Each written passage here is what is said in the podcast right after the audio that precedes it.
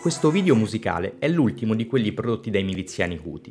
È girato sulla Galaxy Leader, la nave porta-container sequestrata il 19 novembre nel Mar Rosso. Si intitola Dite ai sionisti di fermarsi. È stato girato verso metà gennaio del 2024, dopo che inglesi e americani hanno iniziato i loro raid contro il gruppo Yemeni. Una sfida e una dimostrazione che gli attacchi della coalizione non sono bastati a piegare la determinazione degli Houthi. Il podcast di Eliseo racconta i meccanismi profondi del mondo.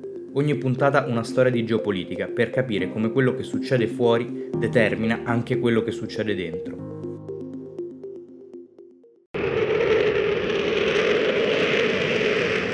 Nella notte tra giovedì 11 e venerdì 12 gennaio le forze inglesi e americane hanno iniziato una campagna di bombardamenti contro gli obiettivi degli Houthi in tutto lo Yemen. Da allora gli aerei dell'Air Force e della RAF hanno colpito centinaia di installazioni dei miliziani, ma questo non ha fermato gli attacchi contro il traffico commerciale che attraversa il Mar Rosso. Dall'inizio della guerra in Israele, i partigiani di Dio, come si fanno chiamare, bersagliano le navi che passano a largo delle coste yemenite e il territorio israeliano, per spingere Tel Aviv a fermare l'invasione di Gaza. Per il momento nessuna delle risposte si è rivelata efficace. Per capire il motivo bisogna scavare nella storia di Ansar Allah, questo il nome in arabo del movimento, partigiani di Dio. Gli Houthi esercitano sullo Yemen un forte controllo politico da ormai più di un decennio e il gruppo è uno dei più importanti attori non statuali dell'intera penisola arabica. Fin dai primi anni del 2000 il movimento ha combattuto sul territorio yemenita uno stillicidio di guerre prima contro il presidente Saleh, poi contro le fazioni nate a seguito della primavera araba e infine contro sauditi e emiratini. Il movimento viene fondato negli anni 90 da Hussein al-Houthi. Inizialmente si trattava di una formazione politico-culturale che aveva lo scopo di dare un nuovo slancio al pensiero sciita zaidista.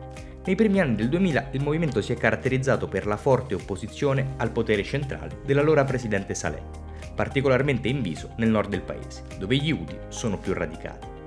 Anche l'opposizione alla penetrazione culturale saudita in Yemen e allo Stato di Israele sono da sempre elementi identitari fondanti di questo movimento. Sulla stessa bandiera di Ansar Allah compaiono le frasi Morte all'America, Morte a Israele, maledizione per gli ebrei, vittoria per l'Islam.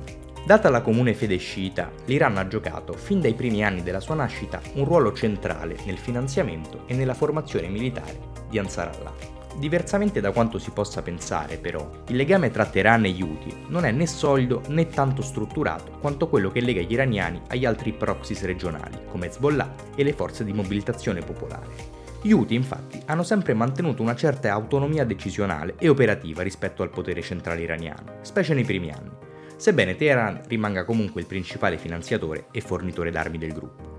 Vengono dall'Iran, ad esempio, quei missili balistici antinave con cui gli Houthi hanno colpito diverse petroliere e navi commerciali nel Mar Rosso.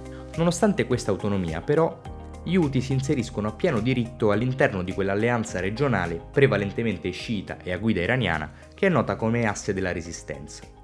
La rete iraniana ha come unico scopo quello di danneggiare Israele.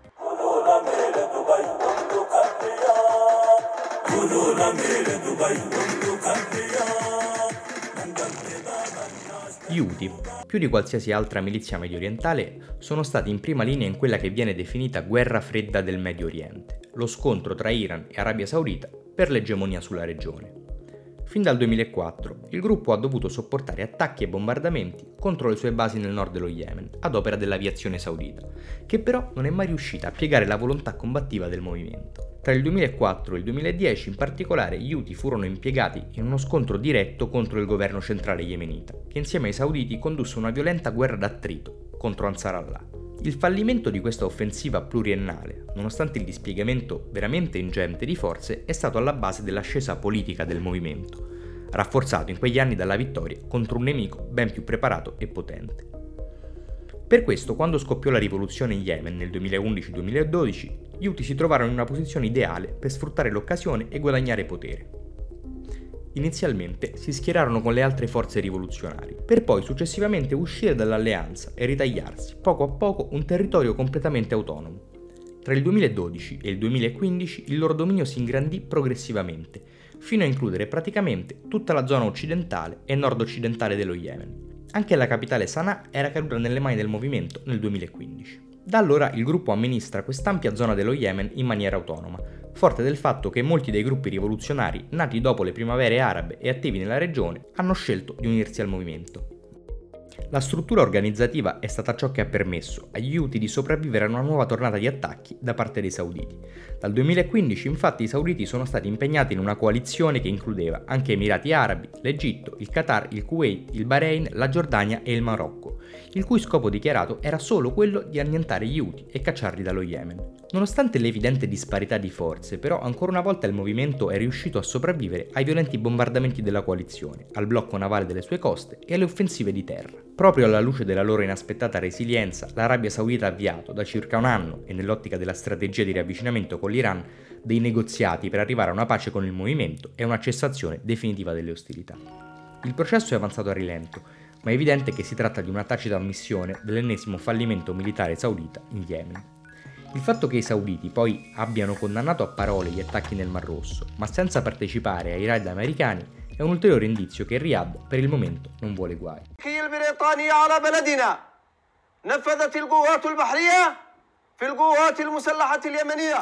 È difficile dire come abbiano fatto gli Houthi a ottenere questi risultati contro forze militari molto più preparate. Stimare l'entità numerica, la qualità, la tipologia degli armamenti in possesso di gruppi come Ansar Allah è sempre molto difficile. Questo processo poi è complicato, oltre che dalla naturale segretezza, anche dal fatto che il movimento è stato in una guerra costante per più di un decennio. L'impatto di un conflitto così lungo genera inevitabilmente una fluttuazione sia per quanto concerne il numero di miliziani, sia per quanto riguarda la qualità e i numeri degli armamenti. Le stime occidentali più convincenti parlano di circa 20.000-25.000 combattenti, con picchi di oltre 30.000 raggiunti durante gli anni più intensi della guerra civile.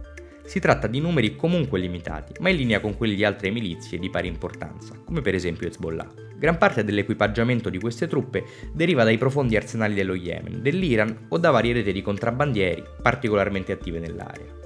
Dove invece le capacità degli Houthi spiccano maggiormente è nel comparto missilistico.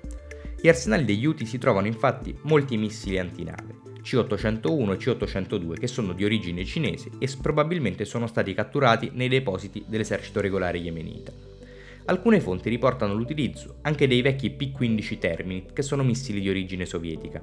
Gli Houthi poi contano su un buon numero di missili forniti dall'Iran, come i Sayyad antiaerei, i Quds d'attacco a terra e i Secil balistici. Anche nel campo dell'unmanned, quindi dei droni, le capacità del movimento sono particolarmente sviluppate, con almeno una decina di modelli di UAV differenti. In questo campo i sistemi più efficaci sono sicuramente quelli forniti dall'Iran, come i sistemi della serie Shahed e Ababil, ma ci sono stati negli anni anche numerose evidenze che hanno fatto supporre che gli Houthi siano in grado di autoprodurre una parte sostanziosa del proprio arsenale.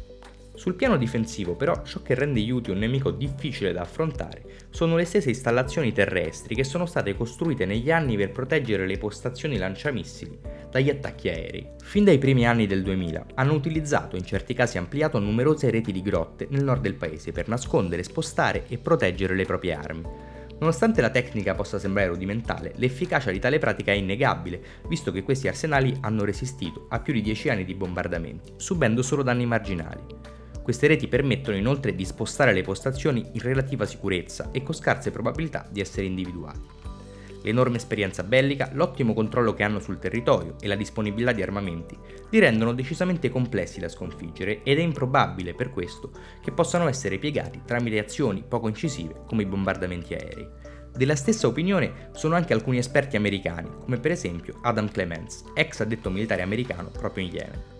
Questo ha riferito alla BBC di essere abbastanza pessimista sul successo dell'operazione americana, in quanto gli Houthi hanno combattuto una lunga guerra civile con la coalizione guidata dall'Arabia Saudita e hanno accumulato anni di esperienza nel nascondere i loro rifornimenti e mitigare i rischi.